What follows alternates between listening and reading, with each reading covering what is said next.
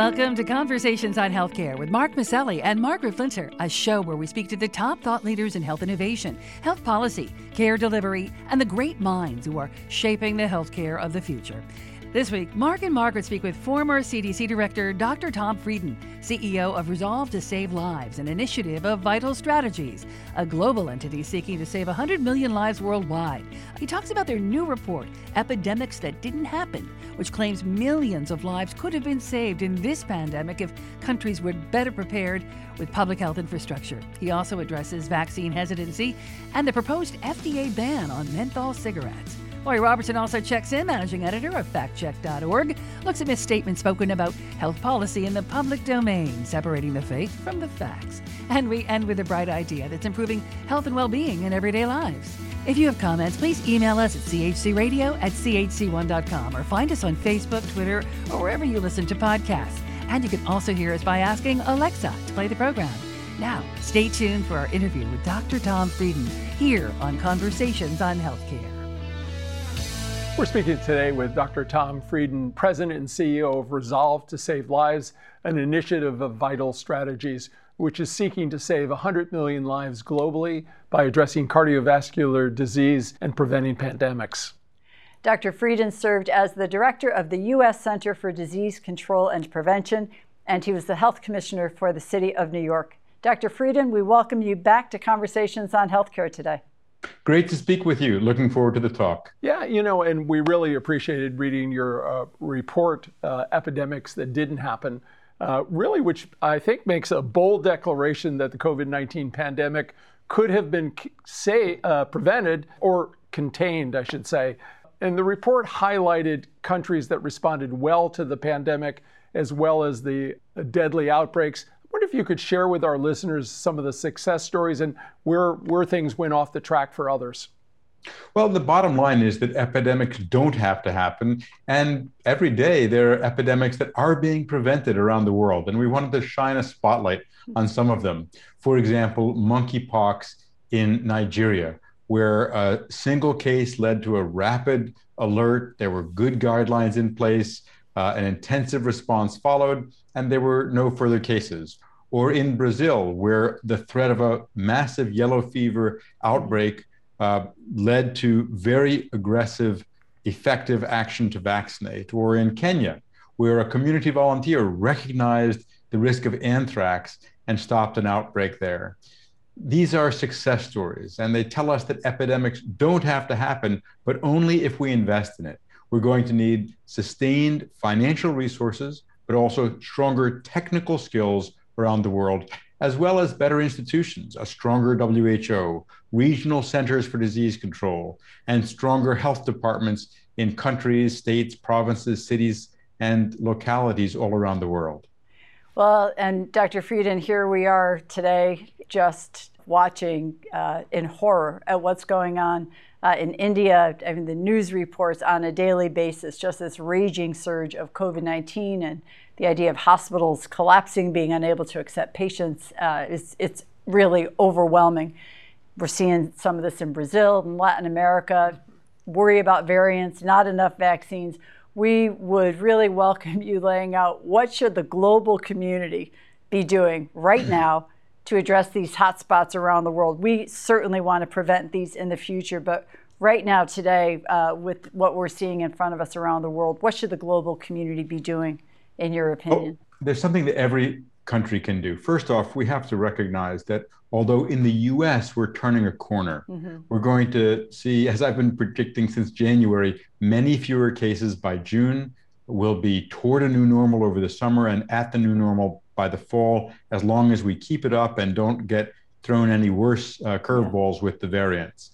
But globally, there isn't nearly enough vaccine. And even if there were, it wouldn't drive down cases fast enough. That's why we need to, first and foremost, protect healthcare and healthcare workers, mask up, distance and avoid super spreading, continue essential services, including schooling, vaccinate, especially healthcare workers and the elderly. And we have to learn and adapt. The virus is learning about people, it's adapting, it's evolving. We have to learn and adapt also. And part of that means making sure that we avoid those super spreading events, that we mask up, and that we vaccinate as quickly and strategically as possible. But you know what has me most concerned is that we don't have enough vaccine. Mm. And although there are rosy projections for 2021, the plain truth is that the manufacturers missed their target for 2020 by 96%.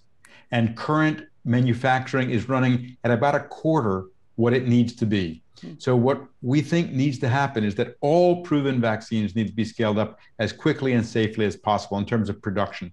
But we especially need to look at the mRNA vaccines, particularly mm-hmm. Moderna, which was paid for by US taxpayers. And that vaccine, mRNA vaccines, are kind of like an insurance policy against variants, against production failures, because mRNA production is more a chemical process as opposed to a biological process with the AstraZeneca or J&J vaccines, which is much uh, less certain. Hmm. They also, mRNA vaccines can be scaled up more quickly, maybe six months or nine months after starting.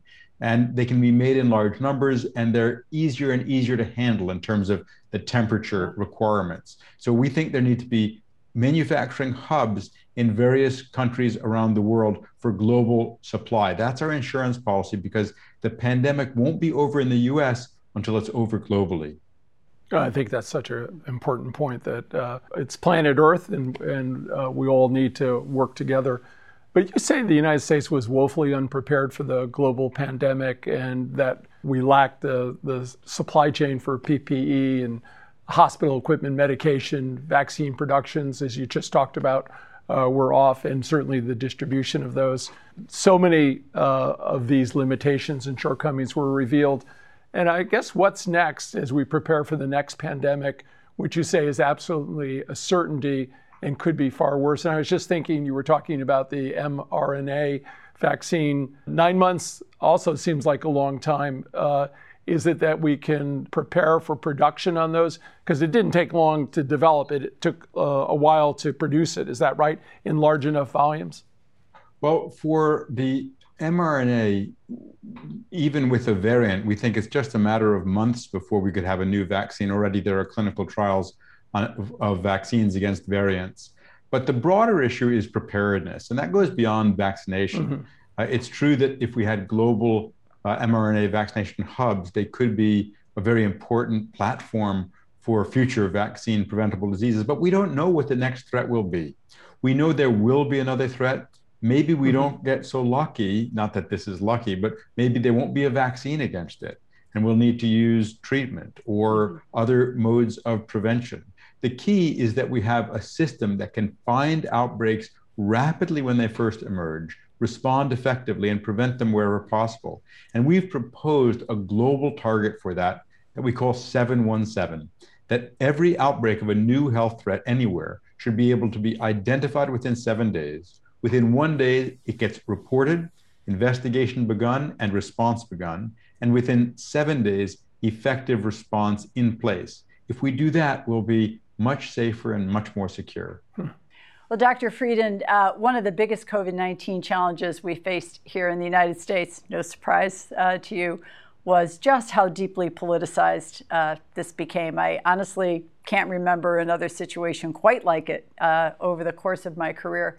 Uh, we were so fascinated by the work that you did recently in the focus group uh, led by GOP pollster Frank Luntz and the De Beaumont Foundation. I think described a group of self described Trump voters uh, many of whom were very skeptical about the pandemic, skeptical about the vaccine, probably safe to say uh, resistant to getting the vaccine. Uh, tell us what you learned from that experience. Did it surprise you? Was there new information that really changed the way you thought about this and, and would approach this uh, going forward again? Well, first, I think we have to put things into perspective. We think masks and vaccines are controversial, but actually, 80% of Americans have been wearing masks, and about 80% of Americans plan to get vaccinated. So we're not talking about a large number. In terms of vaccines, the problem of vaccine access remains quite a bit larger than the problem of vaccine hesitancy. Mm. You wouldn't get that from reading most of the news right. media because, right. frankly, hesitancy makes a better story than access. But access is a real issue, and access means hours languages, uh, distance, cultural sensitivity, uh, getting vaccine into doctors' offices so it can be done as a routine, making it easy for people so that the in public health we always like the healthy choice to be the default choice. Right. It should be very easy to get a vaccine. But with the the group of uh, trump voters that frank luntz and the de beaumont foundation put together it was really interesting to hear the extent to which they feel so alienated from uh, the health the, the political system. They didn't want to hear about vaccines from any politician, not even from President Trump, of whom they think very highly. They want to hear about it from doctors. And there were certain messages that really resonated with them. Um, the, there's a lot of concern about vaccines. People think I'm putting this foreign substance into my body. And why was it developed so quickly? Mm-hmm. So there were some messages that really did make a difference. One of them was that if you get the virus, it's going to spread all over your body in billions of copies for a week or 10 days. If you get the vaccine, it'll be in your body for a day or so, and then it'll be gone. It will save your body the trouble of getting infected to learn how to fight the virus. We also had to clarify that the mRNA vaccines were not rushed to the market. They moved quickly, but not rushed. And they're not in a year. This is 20 years right. of research. Right. And there weren't corners cut on safety. They were red tape cut. And that's why it was able to be brought to the market so quickly. Um, it's also really important to, to make the point that nearly every doctor who gets offered the vaccine takes it. And this made a big impact on them because mm-hmm. they trust their doctors. Doctors can be crucially important messengers. Plus, the quicker we get vaccinated, the quicker we'll get our jobs back, our economy back. And vaccinating can save at least 100,000 lives of Americans who would otherwise be killed by COVID. We're speaking today with former CDC Director Dr. Tom Frieden, President and CEO of Resolve to Save Lives. You know, I was saw the recent uh, Republican ad made by physicians, uh, Republican congressional leaders, I believe, who certainly got that message out. I, and I think this work is so important that you're doing, even if it's 20%, it's an important group of people that we reach out to because it seems to be growing over time. Uh, the folks who are having these feelings, and it sounded like some of it was also around their sense of, uh, of uh, maybe not libertarianism, but the sense of independence, concern for their body and purity, and and other things. So there's there's such good work that's happening here, and I think it's so important to try to figure out how to translate that out into the field. Our, our own organization has given out about 400,000 vaccines uh, we know the importance of being everywhere. I, I love your new initiative that you have.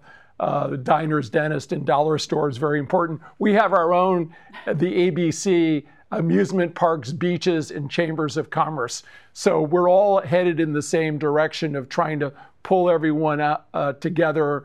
Um, what what are walk us through some of your strategy to reach the the hardest one, translating in this particular group so that people who aren't uh, uh, um, aren't Republican congressmen and aren't physicians can also use this in the field uh, because we now have this difficult task of really reaching.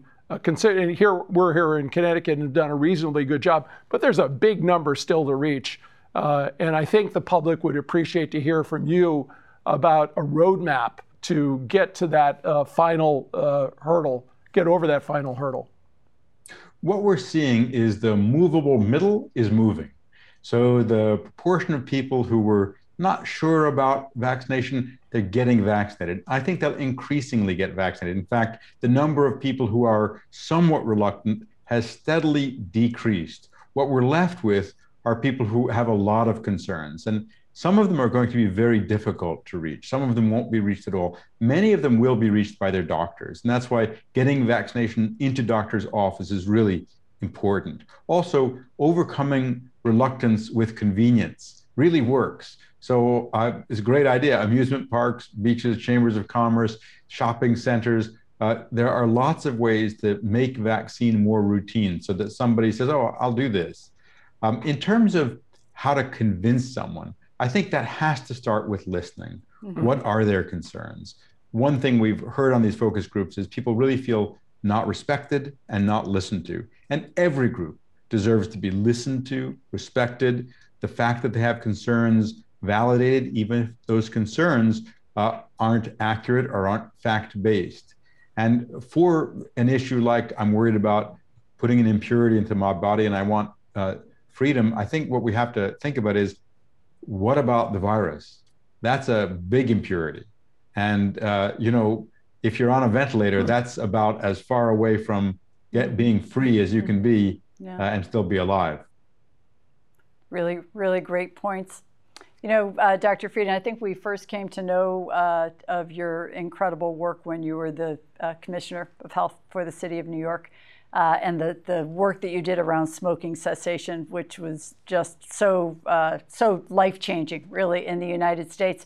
And we were very uh, happy to see the FDA just issued a ban on the sale of menthol cigarettes, which has certainly been also a contributor to some of the racial ethnic disparities that we've seen and smoking. And then uh, a little bit more good news the Biden administration has just made it a little bit easier, maybe, for um, frontline providers to participate in treating opioid use disorder with buprenorphine.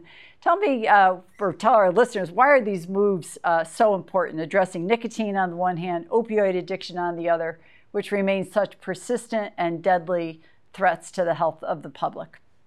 Well, I'm, I'm really encouraged by these two moves, which both came in the past week. Yeah. I've been advocating for 15 years to do away with the irrational policy on buprenorphine. Buprenorphine is an opiate. It's the only opiate that is less likely to kill you or get you addicted than heroin. And yet, it's the only opiate for which there were these extensive, cumbersome requirements to prescribe. It was completely irrational, I think well meaning, but irrational. And so that has been largely done away with, not completely, but largely and now many more doctors should be able to prescribe it. There's a misunderstanding here that um, buprenorphine just replaces one addiction with another. Buprenorphine uh, addresses a chemical uh, craving in the brain for opiates in people who are on opiates, and it's really important to get more, much more widely used. So that's a really big move. The second is even bigger. Menthol cigarettes are the a major way that kids and especially uh, Black African American people yeah. get started on cigarettes. And banning menthol, which has just been announced, it hasn't been done. So it's got to get mm-hmm. through the courts, it's got to get through regulation. But a big step forward, really big step forward, uh, is a huge move to continue action that can make tobacco history. We can have a generation grow up not addicted to tobacco. We can reduce health disparities because of the huge amount of menthol, because of the vigorous marketing mm-hmm. by the menthol cigarette makers in Black communities. Uh, so these are big public health moves. And I think with progress on uh, COVID in the US and on tobacco, and we hope on opiates and other public health issues, we could begin to reverse what's a really bad reality in the US, which is that we pay a lot more than other countries for our healthcare, and we live shorter lives with more That's disability. Right. We can reverse that. We can live longer, healthier lives and get much more for our healthcare dollars. And in reversing that, save uh, tens, if not hundreds of thousands of lives. You know, I want to get back to your thought about uh, how we might uh, proceed with the next uh, pandemic, which you say is probably uh, somewhere around the corner. We had a, a 50 state strategy uh, and I'm wondering if that makes sense to you. And, and one sort of element of that, I'm wondering if you support giving vaccines to people, even if they don't live in the state that they're receiving it. It seems to now what we have is the borders are drawn uh, around the state, and uh, uh, one state may be efficient, the other uh, less efficient, and uh, we've, we're, we seem to be narrow minded in this. Uh, what, what's your thought about how we might proceed in that area? Well, as we look back at COVID, we'll identify many problems. Uh, in the in 2020, we saw the lack of organization, the lack of a plan, the lack of reliance on science, and uh, really poor communication. Uh, but even if all of those political issues had been addressed, there were pre-existing weaknesses, pre-existing conditions in the public health system, and one of them was the lack of good coordination among federal to state and state to many city and local health departments. We have to have a more joined up response, a more coordinated response. Uh, in terms of vaccines, we are increasingly having plenty of vaccines, and it should just be much easier for people to get vaccinated. We should do away with photo ID requirements for vaccination. We should do away with appointments and have walk up increasingly, and uh, we should do away with residency requirements. However, we really need to double down on reaching the unreached. There are many communities around the US, urban and rural, Democratic and Republican, white, black, Latino, Asian, that don't have adequate access. And we need to do more to get ready access because the pandemic isn't over. If we keep at it, we should be in a much better uh, condition by the summer and at the new normal by fall in the US. But globally, we're looking at another year or two of a severe pandemic unless we do much better with control and with vaccine production and distribution. Let me just ask about vaccine cards or uh, for travel restrictions. Are you supportive of having some identity card uh, or vaccine identification for people in terms of people who are coming into the country and also for us traveling outside of it? I first wrote on this a year ago. And what I said is they're inevitable. They're going to happen. So let's make sure they happen in a good way. First off, it has to be voluntary opt in only. Second, you have to control privacy so that your data isn't used for anything other than what you want it to be used for. Third, you have to have uh, a paper analog. So if someone doesn't have a smartphone, mm-hmm. they should be able to have the same uh, privileges as someone who does. But done right, I do think that vaccine verification or vaccine certificates can facilitate reopening. They can't change the unfortunate and tragic reality that we don't have adequate vaccine access globally. Yeah. We've been speaking today with former CDC Director Dr. Tom Frieden. He's the president and CEO of Resolve to Save Lives, an initiative of Vital Strategies. And you can learn more about his very important work by going to resolvetosavelives.org. And please follow him on Twitter at Dr. Tom Frieden. Dr. Frieden, we thank you so much for your decades long commitment to improving global health and well being, for leveraging the tools of public health to improve outcomes, and for taking the time to come and join us today on Conversations on Healthcare. Thank you. It's been a pleasure speaking with you, and thank you for what you do.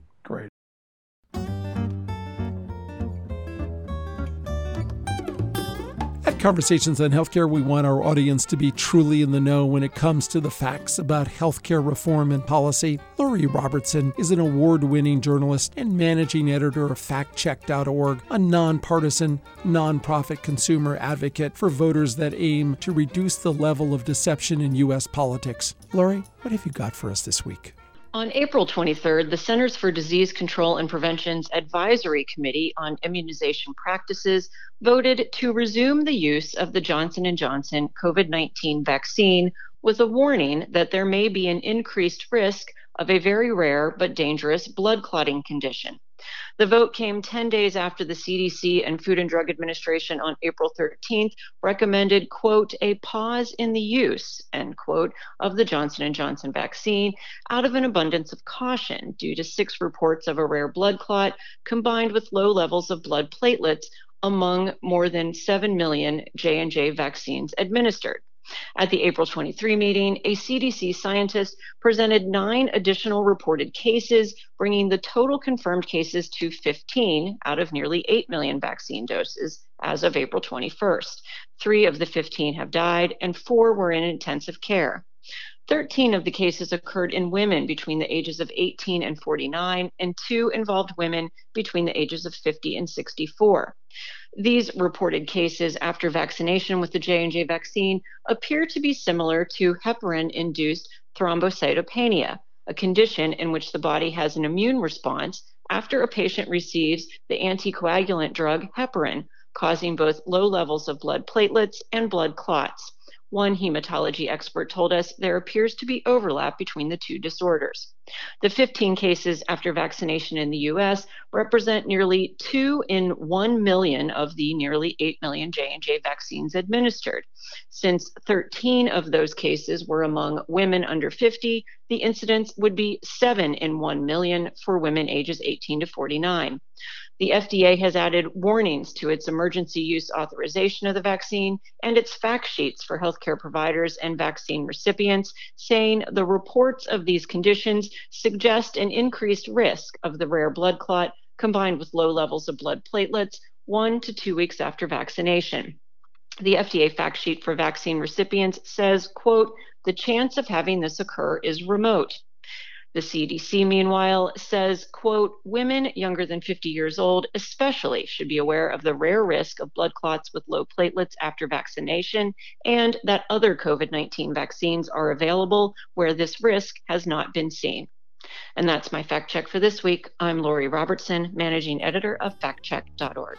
FactCheck.org is committed to factual accuracy from the country's major political players and is a project of the Annenberg Public Policy Center at the University of Pennsylvania. If you have a fact that you'd like checked, email us at chcradio.com. We'll have FactCheck.org's Lori Robertson check it out for you here on Conversations on Healthcare.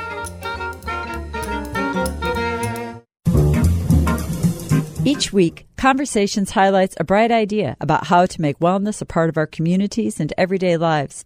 While the world grapples with a global pandemic, public health experts have been simultaneously battling another ongoing health threat Mosquitoes are considered one of the deadliest animals on Earth, leading to hundreds of millions of illnesses and some 2.7 million deaths per year globally.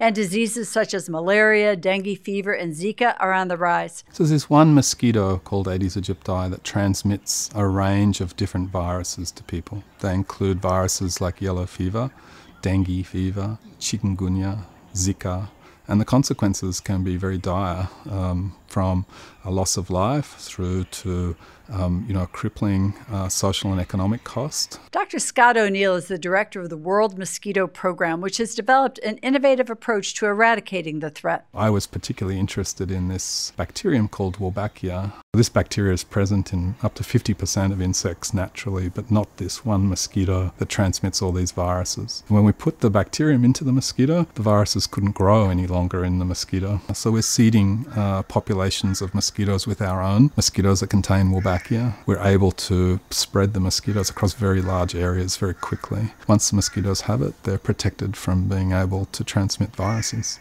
And when they're protected, the humans are protected as well. Dr. O'Neill's team released the genetically modified mosquitoes into a targeted area, and the results showed a dramatic reduction in human infections. In northern Australia, we um, deployed the Wolbachia over quite large areas, entire cities, and we've seen essentially a complete elimination 96% reduction in dengue in those cities. We believe if we can scale this intervention across entire cities, we can completely prevent the transmission of diseases like dengue, chikungunya, Zika. The World Mosquito Program is one of six finalists in the MacArthur Foundation's 100 and Change competition, which awards a $100 million grant to innovative public health interventions. We're hoping that over the next five years we could bring this technology to protect 75 to even 100 million people. And we would hope within 10 years we could bring this intervention to 500 million people. The World Mosquito Program, an effective, targeted genetic engineering approach to eradicating the threat of deadly mosquito borne pathogens, leading to a dramatic reduction in harm to public health. Now that's a bright idea. You've been listening to Conversations on Healthcare. I'm Mark Masselli. And I'm Margaret Flinter. Peace and health. Conversations on Healthcare is recorded at WESU at Wesleyan University, streaming live at chcradio.com, iTunes, or wherever you listen to podcasts. If you have comments, please email us at chcradio at chc1.com or find us on Facebook or Twitter. We love hearing from you. The show is brought to you by the Community Health Center.